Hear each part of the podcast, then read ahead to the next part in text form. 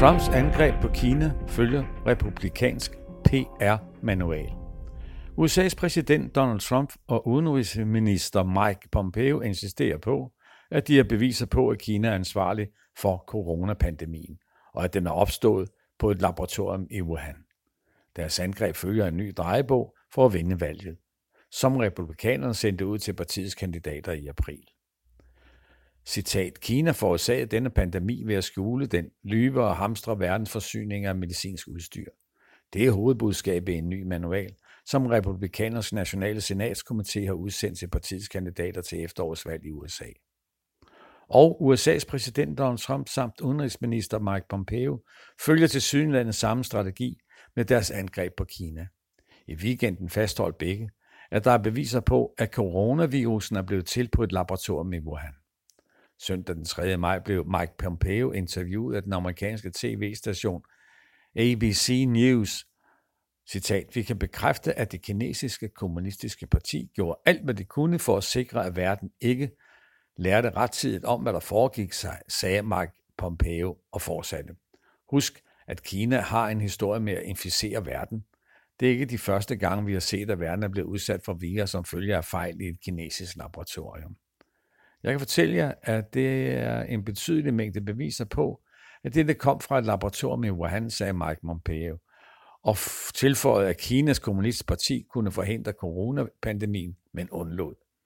Mike Pompeo ville dog ikke udtale sig om, hvorvidt laboratoriet har lavet virusen slippe ud bevidst, eller om det er sket ved uheld. I midlertid erklærede Mike Miller, general og militærets øverstkommanderende, at der ikke foreligger nogen beviser. Citat kom det ud af øh, virologilaboratoriet i Wuhan. Opstod det på et vådmarked, der er i Wuhan? Opstod det et andet sted? Og svaret på det er, vi ved det ikke, sagde Mark Milley tirsdag ifølge nyhedsbyrået Reuters. Læser man republikanernes manual, springer lighederne mellem deres budskab og Trumps stråskreg, Pompeos udtalelser i øjnene. Manualen indeholder en kort og en udvidet oversigt over argumenter, som kandidaterne kan bruge. Kandidaterne opfordres blandt andet til at slå på, at Kinas kommunistiske parti forårsagede pandemien, og at Kina ikke er en allieret, og at de ikke kun er en rival, de er en modstander, og det kinesiske kommunistparti er vores fjende. Desuden opremser manualen en lang række andre anklager mod Kina samt eksempler på, hvad kandidaterne kan love at gøre, hvis de bliver valgt.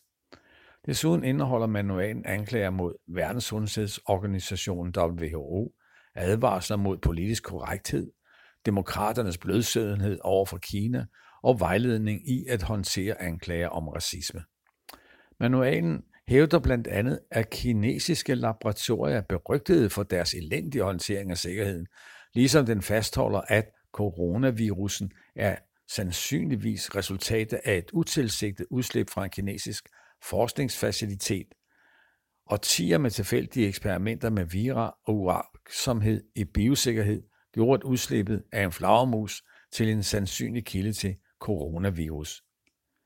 Anklagerne kommer ikke kun fra republikanerne, men har floreret i flere amerikanske medier, heriblandt Washington Times og en blog af Josh Rogin i Washington Post den 14. april. Den forskningsfacilitet, som manualen Donald Trump og Mike Pompeo og flere medier henviser til, er Wuhan Institute of Virology. Påstanden om, at coronavirusen er skabt i et laboratorium, er tidligere blevet afvist af en række førende forskere. Det fremgår blandt andet af en artikel af flere forskere i det videnskabelige magasin Nature. Her skriver forskerne, heriblandt den danske forsker Christian G. Andersen, at vores analyser viser klart, at SARS ikke er laboratorieskabt eller en bevidst manipuleret virus. Det er den amerikanske journalist Mark Blumenthal, der kritisk har gennemgået Josh Rockins blog og andre artikler om sagen i en artikel på netmediet Greyzone. Han henviser også til en artikel i det britiske magasin The Lancet, hvor 27 forskere i et åbent brev fordømmer konspirationsteorier, der antyder, at covid-19 ikke har en naturlig oprindelse. Det Virologiske Institut i Wuhan blev oprettet i 1956. Den særlige del, som Trump og Pompeo henviser til, er et laboratorium og en forskningsenhed, som blev til efter at Kina og Frankrig indgik en mellemstatslig aftale i 2004. I 2005 blev Wuhan Institute of Virology udpeget som center for den nye forskningsenhed, og arbejdet med at bygge det nye forskningscenter blev afsluttet i 2015. I 2016 blev centret internationalt certificeret som et level 4, som er den højeste internationale standard i forhold til biosikkerhed.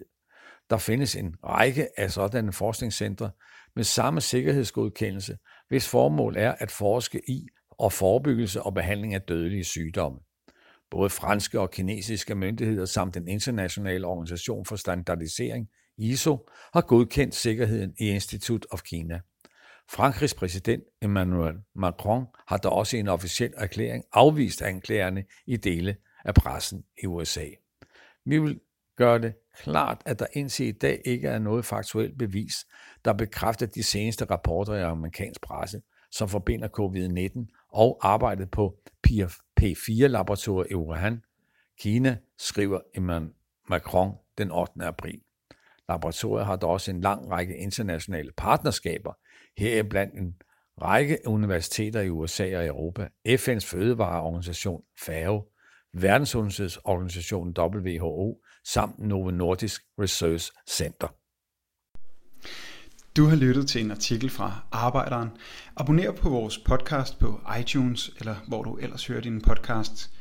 Du kan også klikke ind på arbejderen.dk for meget mere journalistisk indhold. Du er også velkommen til at følge Arbejderen på YouTube, Facebook, Instagram eller Twitter, samt tilmelde dig Arbejderens daglige opdatering på Messenger. Vil du i kontakt med redaktionen, kan det ske ved at sende en mail til redaktion Tak fordi du lyttede med.